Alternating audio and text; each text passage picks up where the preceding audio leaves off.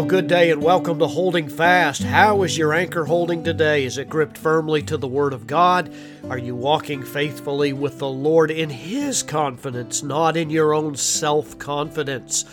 Began last time's podcast, last episode, with our introduction to the topic of the danger of self confidence. Want to continue that today and help uh, get to learn learn some lessons from the apostle Peter and the time that he went through. Uh, I'm really grateful that God has recorded these things in the Bible for our benefit. Uh, one of the marks of the authenticity of the scripture is that it doesn't just tell us about super saints who achieve levels of spirituality that we could never attain, that uh, they were just um, more than what we could ever hope to be. I really am thankful that the Bible records uh, people and their lives and their struggles in all of their ups and downs, the beauty and the ugliness, so that we might understand what God uh, God's view is even of us. And so I hope that you have an appreciation for that in the Word of God. So we live in an age today, we're continuing the thought. Uh, everybody talks about self confidence and self esteem and self worth and self reliance. And we were, were reminded by the Apostle Paul in Galatians chapter 2 and verse 20 that our confidence is not in ourselves, but it is in Jesus Christ. Um, that's an important thing for us to remember because it really does set you up for a devastating, at times, uh, personal failure in your walk with the Lord. And I called our attention last time to Mark chapter 14 uh, at the very end of the chapter, verse 66 to 72, uh, in which we took a view, uh, a, a, look at the collapse of Peter, that moment in time when he literally failed and fulfilled the prediction of the of his uh, of his master uh, that he would deny him three times uh, before the rooster crowed twice. And I noted for you last time that he, uh, some of the causes for Peter's collapse at that time was that he boasted too much. He was confident in himself, uh, that he was strong, that he could handle anything, and would follow Christ anywhere. Uh, and his love for the Lord only built that up. Then I noted that he listened too little. Jesus warned Peter repeatedly that Satan's out for you. You have an adversary. You're going to deny me. But Peter brushed it off. Third, I noted for you that he prayed too little. Instead of uh, interceding and going to his Father in prayer in the Garden of Gethsemane while Jesus sweat great drops of blood, uh, Peter and the others were sleeping and dozing off. And Jesus came and said, uh, Remember, that you should be awake and praying. And of course, uh, the story goes that Peter ignored that spiritual duty and he really omitted drawing on the divine power that was given for him. And the result was that it was his flesh that ruled. And I think we can begin to see ourselves in a lot of these admonitions and examples that we have from Peter. Let me suggest to you today another problem that contributed to Peter's collapse is that he acted too fast. He reacted on his own, he didn't consider the Lord's will. Uh, do you, you remember the moment in the Garden of Eden where that sword that he seemed to always be carrying and, and uh, really eager to use, he grabbed that sword and he started, it wasn't even that good of an aim. And he started swinging it around while Jesus was being arrested and actually ended up whacking off a guy's ear that Jesus had to. He, he made more work for the Lord right there at the end. He was out of sync with the plan and purpose of God. He was driven by his own short sighted, fleshly impulses, and uh, to make a hero of himself, perhaps. I don't know what it might have been, his reputation, uh, but to affirm his own self confidence. He acted too fast. And finally, let me suggest to you, he followed too far. Uh, Peter would have been far better off if he'd gone all the way across the courtyard and put his arm around Christ and stood with him. Uh, that was always the safest place to be, of course, but instead the Bible says specifically that he followed the Lord afar off. He was curious, but he was not courageous, one man said. Now he became a compromiser. He was mingling and sitting with the unbelieving people there at the fire in the courtyard. He found himself swearing and cussing, trying to hide so that nobody would identify him, but now he was stuck. And when confronted about his relationship with Christ, he denied knowing him three times.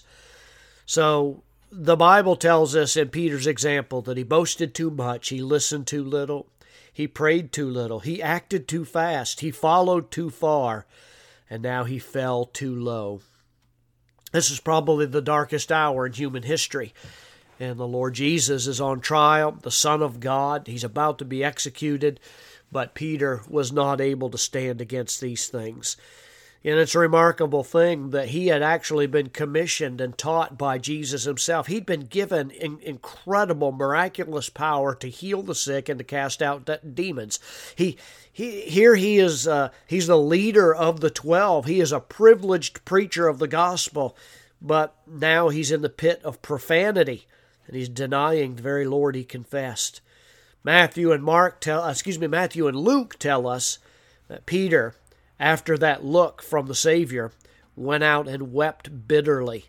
Uh, I believe it was perhaps for the first time, and I don't know this for certain, but it was probably at least more stark at this point that he discovered the corruption, the frailty of his own flesh, even in spite of his best intentions, Peter had come to the point where he believed in himself. He had been self confident and found that that was not going to work.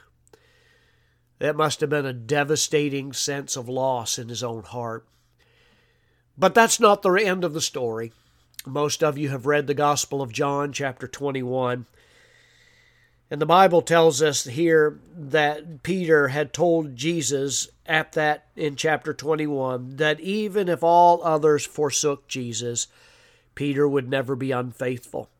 And after the resurrection, Jesus met the disciples in Galilee and they ate breakfast together. And you read that famous account where Jesus said, Peter, Simon, uh, said to Peter, Simon, son of Jonas, son of John, do you love me more than these? Peter replied, Oh, yes, Lord, you know that I love you. Jesus said, Tend my lambs, tend my sheep. Two more times Jesus asked Peter, Do you love me? And two more times Peter replied, Yes, Lord. Peter denied three times, so Jesus gave Peter the opportunity to confess his love for Christ, one time for every denial. And Peter was restored, but now I want you to notice his confidence was not in himself, it was in Christ. And later on, we know historically in the book of Acts that Peter would be a great preacher on the day of Pentecost and see 3,000 converted. He would preach again and again, and he would const. But you, you know, one of the things that stands out to me, even in all of that, as I think on this, that in all of that, preaching to tens of thousands and seeing them converted, he was always quick to note that the power and the glory and the honor and the strength to do what he did came from Christ, not his own flesh. Well, in 1 Peter, he wrote in chapter 1, verses 6 through 9, that fiery trials prove your faith. Meaning by that, that there will be times when you go through great collapse, cowardice, really, in your personal life. But when your faith does not fail, it's the proof that your faith is the kind of faith that will remain until Christ appears. There will be times when we all fail the Lord. Perhaps you've done it this past week. Perhaps there's been a time when you had an opportunity to stand up for Christ and make your life count for Him, but yet you were had been living so much in the flesh that your confidence was in that and not in Him.